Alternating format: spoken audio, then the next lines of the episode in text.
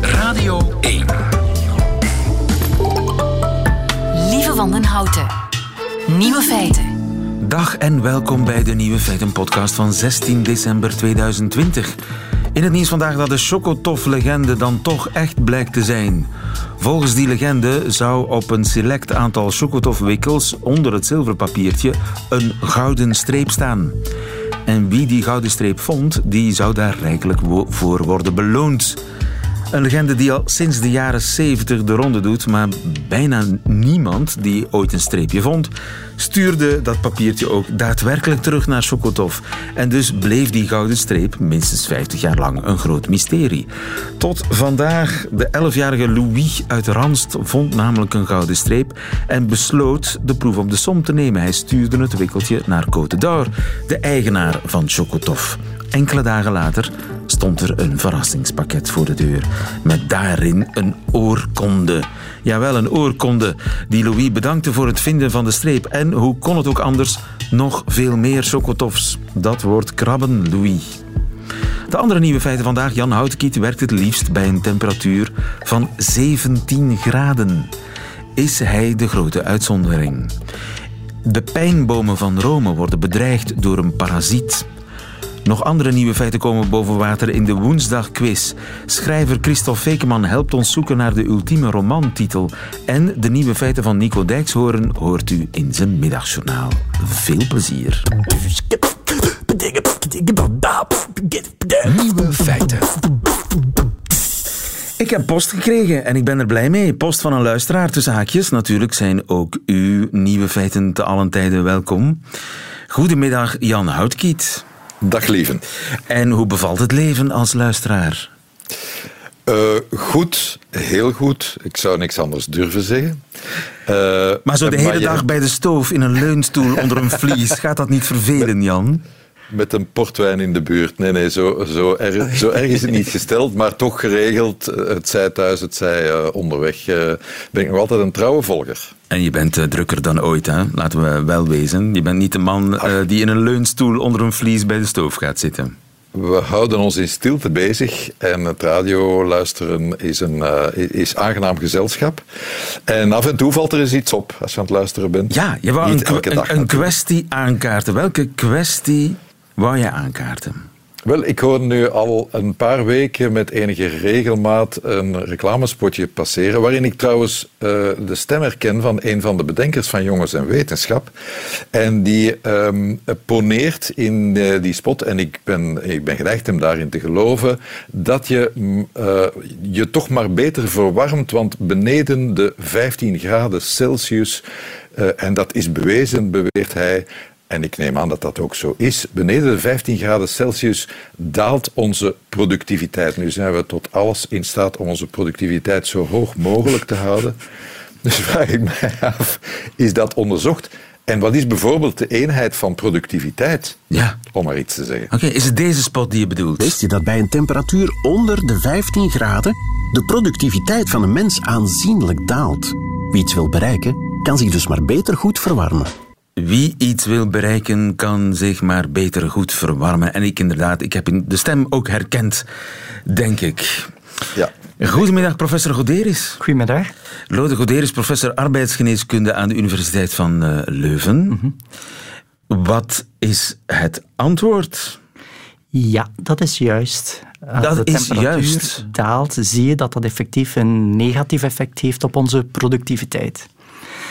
En je kan eigenlijk al een daling van de productiviteit zien van zodra de temperatuur onder de 18 graden duikt. En dus als je kijkt naar het onderzoek, uh, maakt men eigenlijk uh, twee categorieën tussen de 10 en de 18 graden. En als de temperatuur dan nog lager gaat, dus onder de 10 graden, dan zie je dat daar nog eens uh, productiviteitsverlies optreedt. Dus de eigenlijke grens is 18 graden, niet 15 graden? Ja, dus het onderzoek dat gebeurd is, en eerlijk gezegd is dat ook niet zo heel veel, heeft men samengebracht in grote categorieën. En heeft men eigenlijk gezien dat als je dat allemaal op een hoopje gooit, hè, dat ongeveer de productiviteit een, tussen de 10 en 18 graden Celsius tussen de 6 en 7 procent gedaald is.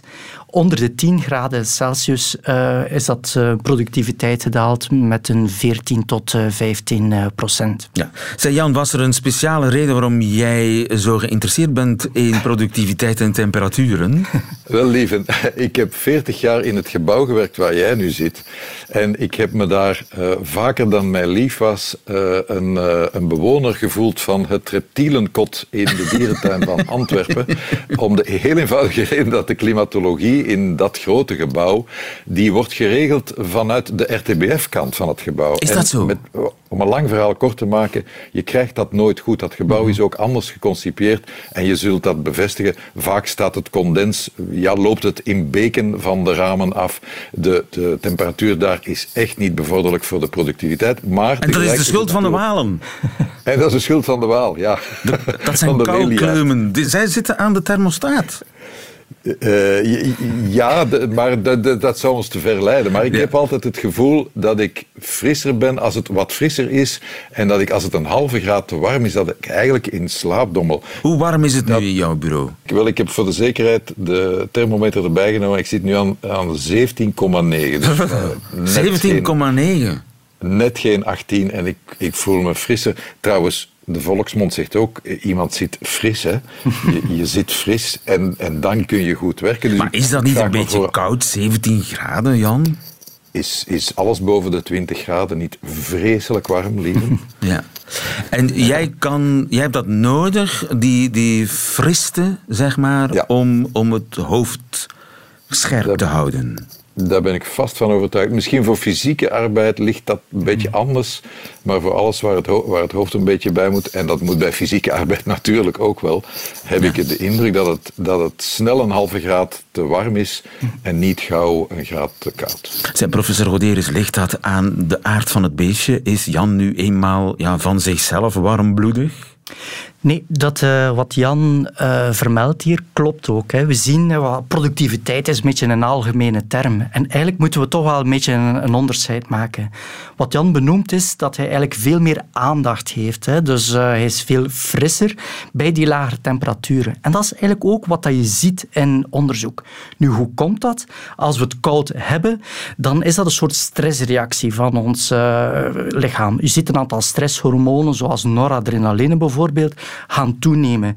Dus dat betekent dat we eigenlijk iets sneller gaan reageren en iets meer gefocust uh, zijn. Maar daartegenover... Dus voor echte intellectuele arbeid die concentratie vraagt, zet je beter de thermometer een beetje naar beneden. Ja, en vooral bijvoorbeeld inspectietaken zijn daar een goed voorbeeld van. Waar, uh, en niet leertaken of taken die heel veel nadenken, geheugen eigenlijk uh, vragen. Dus je had moeilijker dingen kunnen herinneren bij koude temperaturen. Dus we moeten wat een onderscheid maken tussen eenvoudige taken, zoals inspectietaken, die eigenlijk veel aandacht vergen. Dan, is het, dan werkt dat eigenlijk wat beter als de temperatuur kouder staat. Als je daarin daartegenover goede redeneringen moet gaan uh, opbouwen, stevig moet nadenken, dan is het beter dat die temperatuur wat uh, hoger staat. Ja. Herken jij dat, Jan?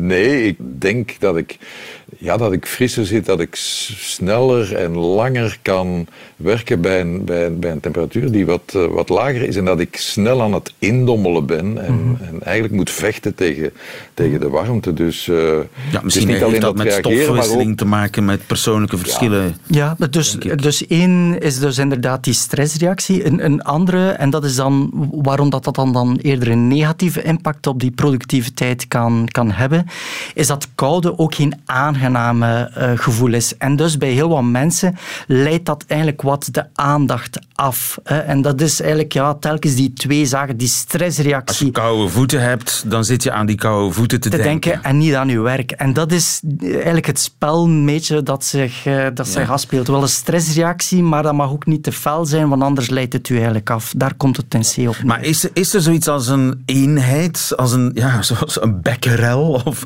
een kilo? Ah, uh, kun je kun je dat meten? Nee, eigenlijk wordt dat dan altijd uh, hertaald, die productiviteit en taken. En dan kijkt men naar de taakaccuraatheid. Met andere woorden, maak je nu meer fouten als het koud is? Ja. Hè. Ga je nu sneller op eenvoudige taken uitvoeren als het koud is? Dan zie je ja. Uh, en daarnaast uh, hebben we dan meer die aandachtstaken, de, de, de, taken die aandacht vragen. En daar zie je dan dat uh, gemengd beeld afhankelijk van de complexiteit van de taak. Dus meer complexe taken, dan die, zie je dat daar dan meer een negatief effect is van die koude ten opzichte van eenvoudiger taken. Ja, maar de ene mens is er beter tegen bestand tegen de kou dan de Mhm. andere. Ik bedoel, iedereen heeft zo zijn eigen omslagpunt. Ja, en eigenlijk, je ziet dat ook hè, als je hier kijkt in de studio. Hè, mensen zitten uh, met een trui aan, een andere in een t-shirt. En dus we hebben dat warmtegevoel en dat comfort dat we opzoeken, daar zit verschil in. En gelukkig hebben we onze kledij waarmee we dan kunnen spelen. En je kan eigenlijk ja, tot 18 graden eigenlijk gaan, gaan compenseren met je kledij. Jan Houtkiet, ben je gerustgesteld? Verlicht? Ja, ik, ik heb nog andere vragen, maar dat zal voor een andere keer zijn. Of er zo'n tipping point is aan de bovenzijde ook. Of je boven een bepaalde temperatuur die productiviteit ook ziet afnemen. Ja. Ongetwijfeld. Ja, ja, ja dat is zo. Dus uh, langs de andere kant speelt net hetzelfde af, maar wel omgekeerd. Dus dat is een beetje het vreemde uh, aan de zaak, waarbij dat daar dan meer die, die, de, de afname en die, die complexere taken daar dan uh, minder snel zien verlopen. Dat is eigenlijk wat en waar ligt de grens daar gemiddeld? Wel, bij warmte, en sorry opnieuw voor de techniciteit, want warmte meten we niet alleen op basis van temperatuur. We houden ook rekening met de luchtvochtigheid en dan ja, neem, dat, neem dat samen in een WBGT gemeten temperatuur. Dat is iets wat we dan altijd in de zomer uh, kunnen uitleggen. Maar dus in die zin ja, kan je eigenlijk gaan stellen, ja, daar ligt daar vanaf 26 graden, maar wel WBGT zie je dat daar dan opnieuw die afname zich voordoet. Dus voor de ideale uh, temperatuur voor het werken uh, op kantoor ligt tussen de 21 en 23 graden Celsius. Ja, bij Jan Houtkiet is dat uh, 5 graden minder. Geniet daar nog van, Jan Houtkiet, van je 17 graden. Dankjewel. Dag, ik ga even een frisse neus halen. Goedemiddag. Dankjewel ook, professor Roderis. Dankjewel, dag. Feiten. Ik kan maar niet kiezen. De beste boektitel aller tijden. Het is Lijstjestijd, dat weet u, tweede helft van december. En dit lijstje bestaat bij ons weten nog niet. Het lijstje met de 50 beste boektitels aller tijden. En daarom willen we die lijst liefst tegen vrijdag. Bijna duizend titels zijn er al binnengekomen. Dankzij u. U heeft flink uw best gedaan. Waarvoor dank. Ze zijn nog altijd welkom, uw suggesties. Op uh, radio1.be of via onze app. We gaan dus op zoek naar de beste boektitel.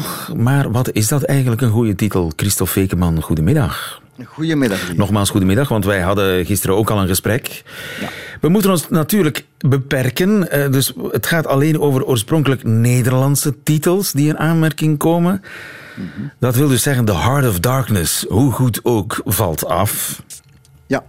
En, het is uh, allemaal uh, Vlaams en Nederlands. Vlaams en Nederlands. We beoordelen niet het boek zelf, alleen de titel. Hoe moeilijk die ook te scheiden zijn, dat bleek gisteren. Mm -hmm. En een goed boek, daarvan ben je geneigd om de titel ook goed te vinden.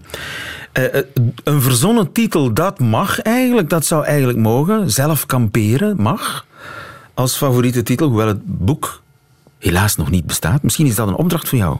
Christophe, als schrijver? Ja, dat is natuurlijk zo'n titel van Gerard Reven. Dus het, het, kan natuurlijk dat je andermans titel gaat invullen.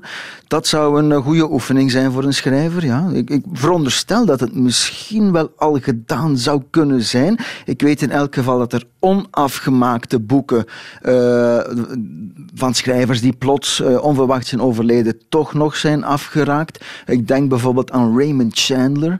Dat is dus een boek en een titel die, die uiteindelijk zijn gerealiseerd door een collega van, van ah, hem. Maar, en Gerard Reven heeft inderdaad een heleboel titels verzonnen van boeken die hij nooit heeft geschreven. Zelf kamperen was er één van. Ja, juist. Eén of twee klontjes suiker was er ook één van. nu, jouw eh, beste titel kennen we al. Op weg naar het einde. Boek Ja. van diezelfde Gerard Reven. Zullen we even een paar verrassende inzendingen van Radio 1-luisteraars doornemen? Heel goed. Ja, Suske en Wiske zit er vaak tussen. De wilde weldoener. Ja, ja, tuurlijk. Ja, de, de befaamde allitererende Suske en Wiske titel. Ja. De zwarte zwaan, het Spaanse spook, de snorrende snor. Ik heb ooit een roman geschreven, lief, in 2005. Die heette Een borrel met Barry. En toen ik die titel uitsprak, dan mensen reageerden 100% van de gevallen met de woorden Suske en Wiske. Ja. Dus zo'n alliteratie, eh, je moet er een beetje mee opletten. Als je het niet silly, niet melig, niet Suske en Wiske-achtig bedoelt, dan is het natuurlijk een heikele piste, dan is het vrij glad ijs. Eh, maar het is niet natuurlijk omdat een boek of een titel eh allitereert, dat hij vanzelf eh, Flauw ook, of slecht of, ja, makkelijk denk, is. Denk bijvoorbeeld aan datumloze dagen. Datumloze dagen, overigens wordt vaak genoemd. Datumloze Ja, dagen. Ook een alliteratie, maar laat ons zeggen, de sfeer van die titel van Jeroen Brouwers overstijgt die alliteratie toch. Hè? Dus eh, je krijgt toch meer eh, de aandacht van de lezer of de luisteraar eventueel, wordt toch meer gevestigd op de inhoud van Ja. die titel. Maar het is ook een contrast Brouwers. natuurlijk. Een, een dag is een datum. Precies. Een datumloze dag. Ja, het is een, bijna een contradictio in terminis. Het is een contradictie en het is ook typisch voor Brouwers, hè, die vaak hoofdfiguren opvoert die dwalend door een bos even goed verdwalen in de tijd. Niet leven in het heden, maar eerder in het verleden. Ja. Niet doen, maar zich herinneren, contempleren, bespiegelen, mijmeren. en Helemaal Brouwers natuurlijk. Hè. Datumloze dagen, zeker een kanshebber. Eh, wat ook vaak binnenkomt, de helaasheid der dingen. Oh ja, de helaasheid der dingen, dat is natuurlijk omdat het ook een heel bekende titel is. Hè. Ondertussen is het ook een staande uitdrukking met allerlei variaties erop. Ik zou het aantal journalisten niet de kost willen geven die in de loop van de afgelopen 15 jaar zelf een titel hebben eh, gemaakt à la de vergeefsheid der dingen of de helaasheid eh, der mannen. Dat of pleit toch voor die wat. titel, hè? Als je als titel eh, kunt binnendringen in het dagelijkse woordgebruik. Ja, absoluut, absoluut. Het is zeker een inspirerende titel. Al weet ik nog wel, toen dat boek uitkwam of aangekondigd werd of voor het eerst besproken werd in 2005, dat een aantal recensenten erop wezen van mooi boek, slechte titel. Echt waar? Als je, ja, dat weet ik nog. In, in, in eh, recensie in Humo weet ik dat nog, herinner ik mij dat. Ehm, en als je erover begint na te denken, dan, ja, helaasheid is, dat is al geen algemeen Nederlands. Nu, dat is misschien Het is ook niet de verboden, hè? Om een woord uit te Nee, vinden. Absoluut niet. Het is ook niet uitgevonden trouwens. Het is een, het is een Vlaams woord gewoon. Eh, dus het staat als Belgisch in het, eh, in het woordenboek. Ehm, en ja, die dingen, het is misschien als je erover nadenkt een beetje vaag. Te vaag om goed te zijn. Maar ondertussen wordt dat soort van. Ja, nodigt die titel niet meer uit tot dat soort van kritische bedenkingen. Omdat hij zo gebeiteld staat in ons aller bewustzijn en Ja. taalgebruik ook. Ja. Een schitterend gebrek komt ook wel eens binnen. Arthur Japin zijn Ja. boek. Schitterend gebrek, ja. Dat is natuurlijk ook zo. Dat is, ook die paradox. Normaal is een gebrek bezwaarlijk. Dus het is een raadselachtige titel. Een Ja, titel die vragen oproept. Hoezo kan een eh, gebrek schitterend zijn? Waar ligt dat dan aan? En, en dat soort van paradoxen. Ik hou er zelf wel van, eerlijk Het gezegd. stenen bruidsbed is ook zo in, hè? Ja, klopt. Ja, ja, je, hebt, er- je hebt er nogal wat. Eh, Nog, nog een- vind ik zelf een hele mooie. Bevroren vuurwerk. Dat is een titel van een verhalenbundel uit eh, 62 van Bel Campo, Nederlandse schrijver. En dat eh, heeft nog op een schitterend gebrek bijvoorbeeld voordat het een prachtig beeld is. Je ziet meteen dat in de lucht vastgepinde vuurwerk voor je. En je merkt natuurlijk meteen ook wat voor soort verhalen dit zullen zijn. Namelijk niet realistisch, meer absurdistisch, meer surrealistisch van inslag. Ehm, ja, dus dat vind ik zelf ook een hele goeie. Over Suske en Wiske gesproken trouwens. Een titel uit die Suske en Wiske reeks die bevroren voor, eh, vuurwerk nog vooraf ging, is Bevroren Vuur. Dus wie weet heeft Belcampo de mosterd wel gehaald bij Willy van der Steen. Voer voor exegeten, Een Nederlandse schrijver die een, een Vlaamse striptekenaar nodig heeft om een titel te bedenken. Zijn er kanalen in Aalst? Ja, goede titel natuurlijk van Herman Brusselmans. Eh, deels omdat het ja, verrassend. Is een- Aanmalen, Aalst. Ja, maar het is, ook, het is ook een vraag. Gisteren hadden we moeder, waarom leven wij? Dat is vraag. nog een retorische vraag. Ja. Maar zijn er kanalen in Aalst? Het is een vraag die ehm, ja, eenvoudig lijkt, maar waarop het antwoord niet zo 1, 2, 3 door mij althans te geven valt. Dus dat maakt het toch wel redelijk bijzonder. Ik ken niet veel vragende titels. Ik heb even nagedacht en op korte termijn heb ik alleen maar verder gevonden van Agatha Christie. Why didn't they ask Evans? Ja. Maar verder eh, Maar voor is alle duidelijkheid, dus. Agatha Christie valt af, want we... Nee, dat weet we, ik. Ja, gaan-. We hebben het alleen We over... de- houden het duidelijk. We houden het duidelijk, dus uw eh, titels zijn zeer welkom, eh, want we willen tegen vrijdag, dat is overmorgen al, willen wij graag een top 50 aller tijden van de Vlaamse en Nederlandse titels.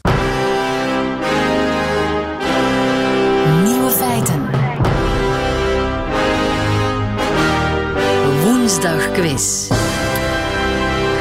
De ergste quiz ter wereld. Want nu wordt het menens. Wij spelen voor zomaar eventjes 25 euro. Een boekenbon van die prijs te verzilveren bij de onafhankelijke boekhandelaar aangesloten bij Federatie Confituur. En we spelen met Albert. Goedemiddag Albert. Albert, jij bent er. Oei, oei, we hebben, we hebben moeilijkheden met Albert. Misschien moeten we ik ga eerst even naar Florian. Dag Florian.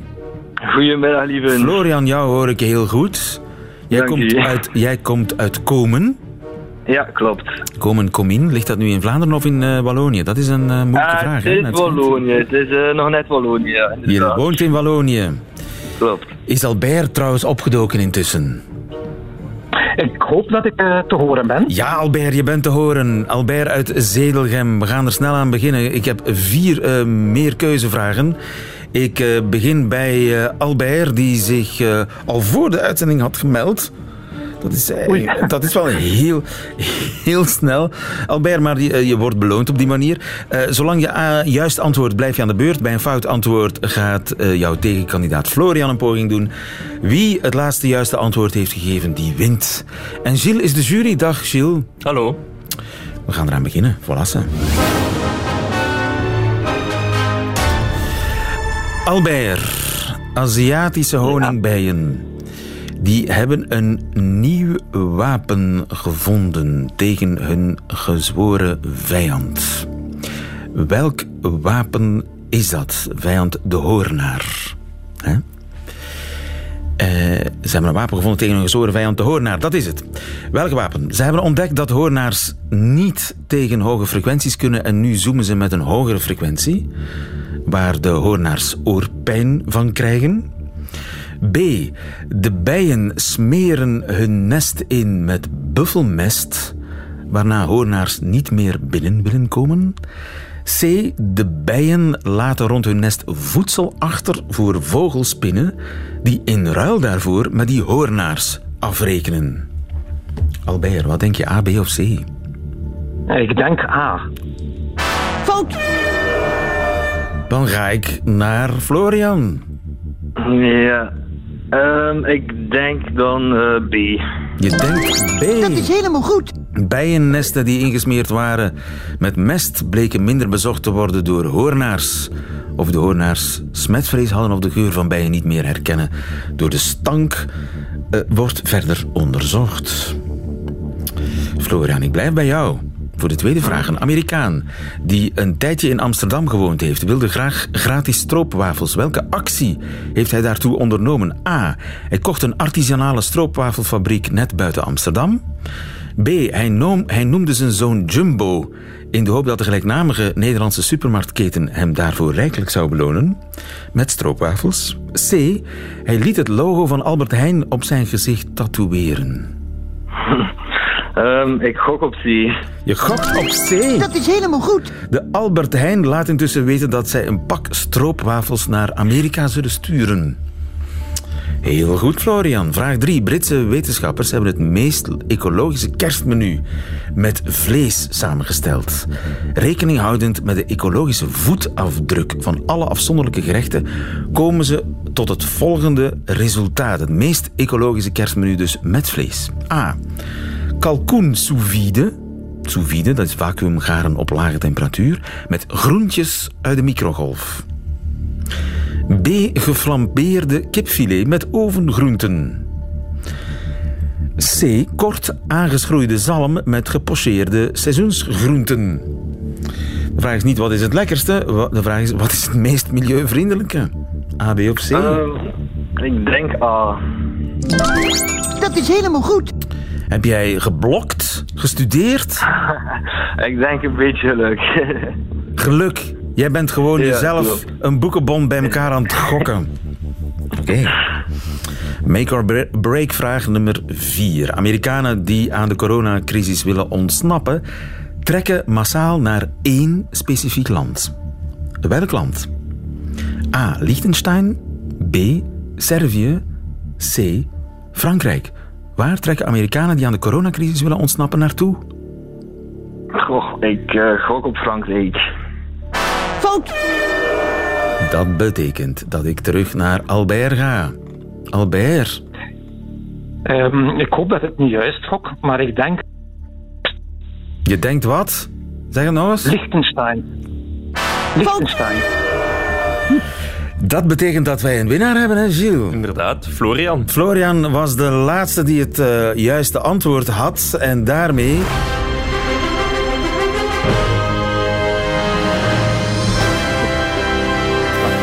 Sturen wij naar Komen onze boekenbon van 25 euro. Florian, weet je al welk boek dat je gaat kopen?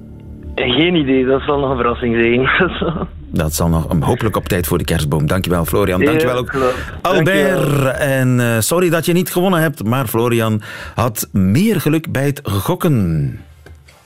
Ja, volgende keer beter. Dag. Radio 1. Nieuwe feiten. Lieven van den Houten.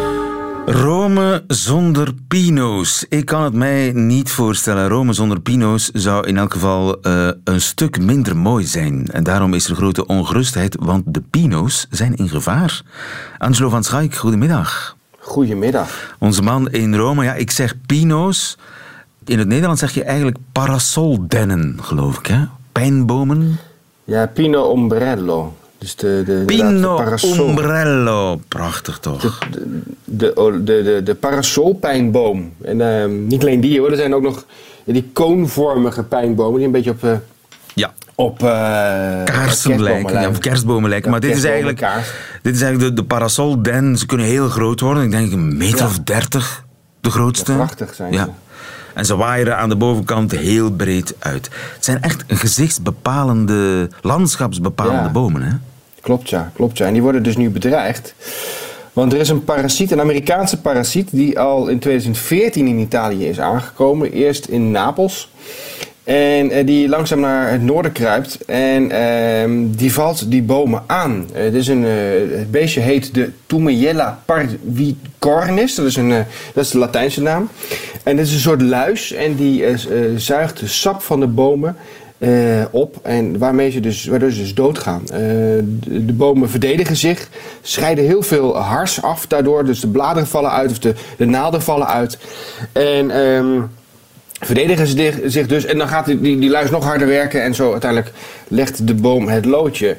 En eh, er zijn al eh, behoorlijk wat bomen aangetast in Rome. En we hebben er, hou je vast, 1 miljoen in, binnen de gemeentegrenzen van de stad Rome. En ehm, de kans is dus groot dat er heel veel eh, gaan verdwijnen als er niet snel iets gebeurt. En kan er iets gebeuren? Ja, maar dat is, ehm, kost veel geld en veel tijd. Want ehm, er is een methode die heet de Corradi-methode. Dan maken ze dus kleine gaatjes in de stam van die boom. En dan injecteren ze eh, een, ja, een medicijn in die boom. En dat is hetzelfde medicijn wat ook al gebruikt wordt tegen de processierups. En daar is het heel effectief, in, eh, effectief tegen. En tegen, eh, het blijkt dus ook heel erg goed te werken tegen deze parasiet.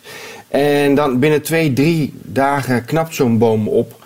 Maar eh, één boom, eh, één behandeling betekent één boom. En niet dan, ja, ik spuit een, een, een, een soort van spray over een, over een bos heen en de bomen, de bomen eh, in Je het moet bos echt worden boom gered. per Nee. boom behandelen. Het moet per boom. Nee, Een, eh, soort vanuit- vaccin eigenlijk. Ja, eigenlijk wel. Het is na meer, ja, vaccins is, is preventief. Hè? Dit gaat om, om bomen die al ziek zijn.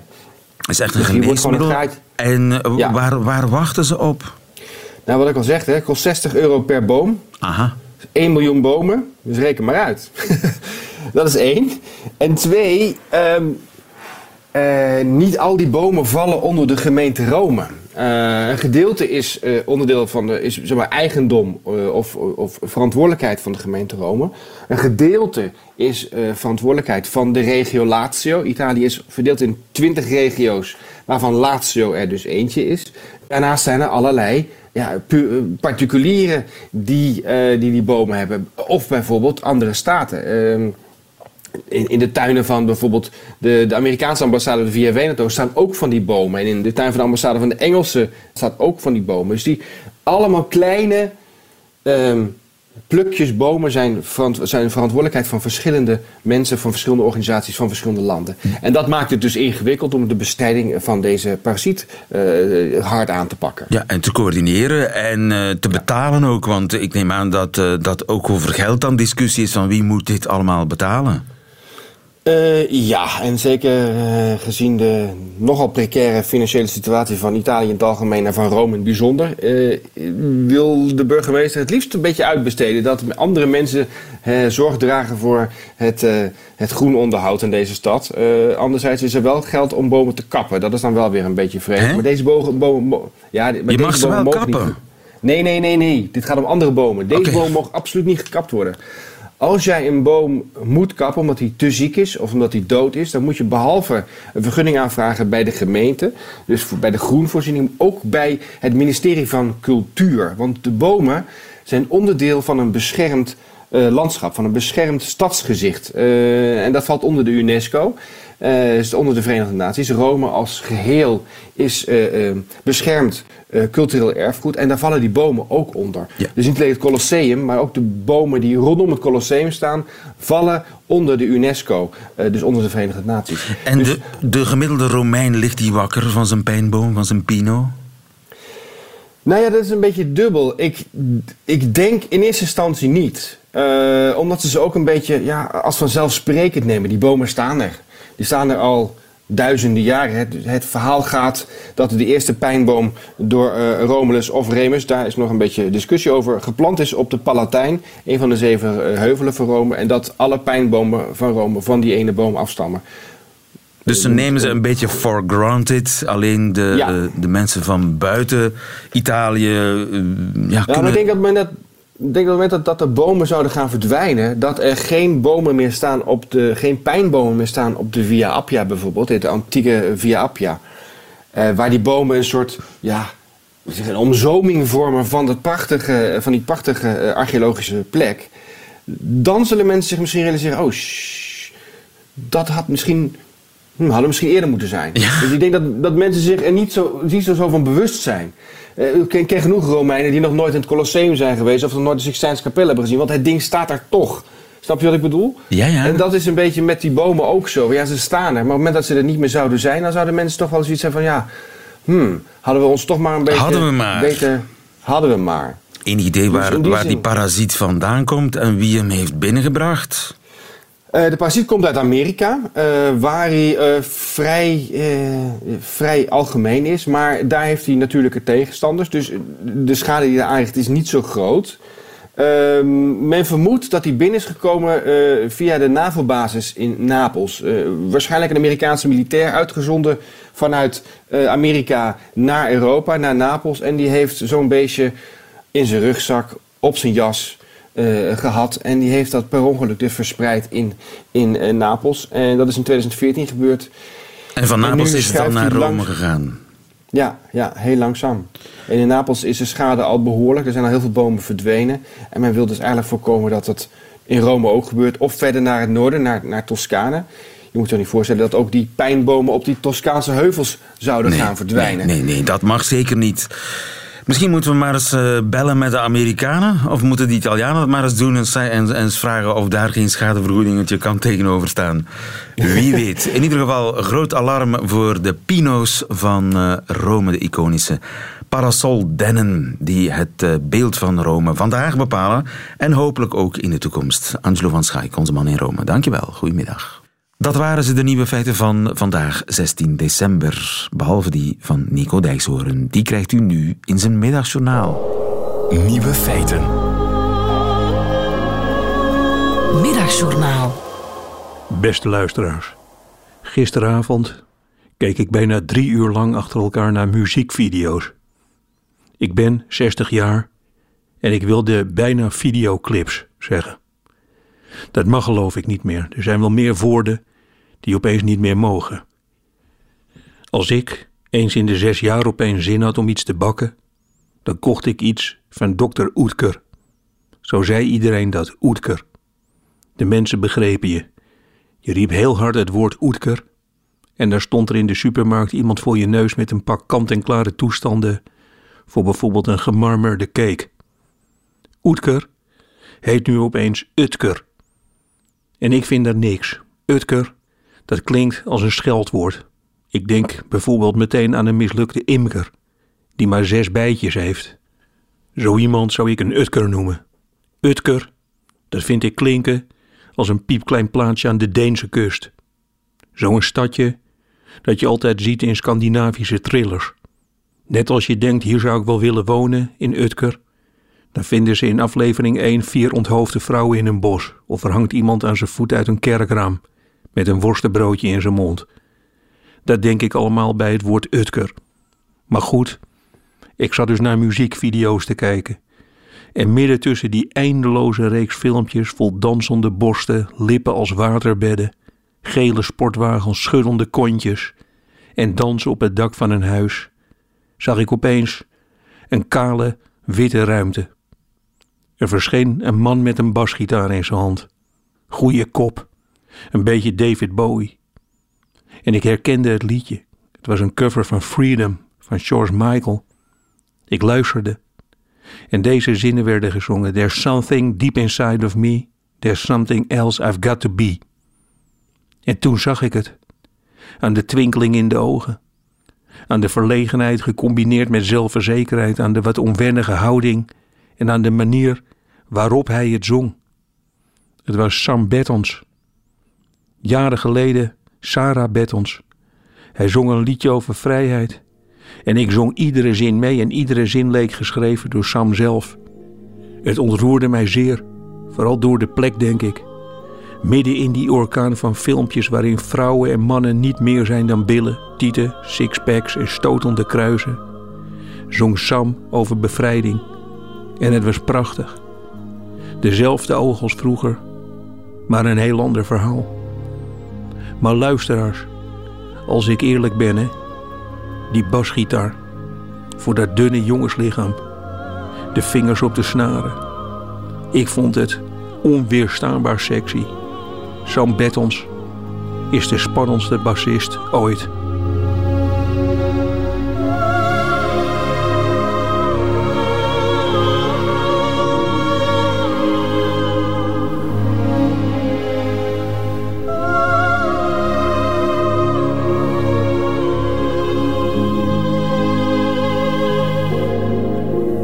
Middagjournaal met Nico Dijkshoorn. Einde van deze podcast. Hoort u liever de volledige uitzending van Nieuwe Feiten? Dat kan natuurlijk ook via radio1.be of via de beroemde Radio 1 app. Tot een volgende keer.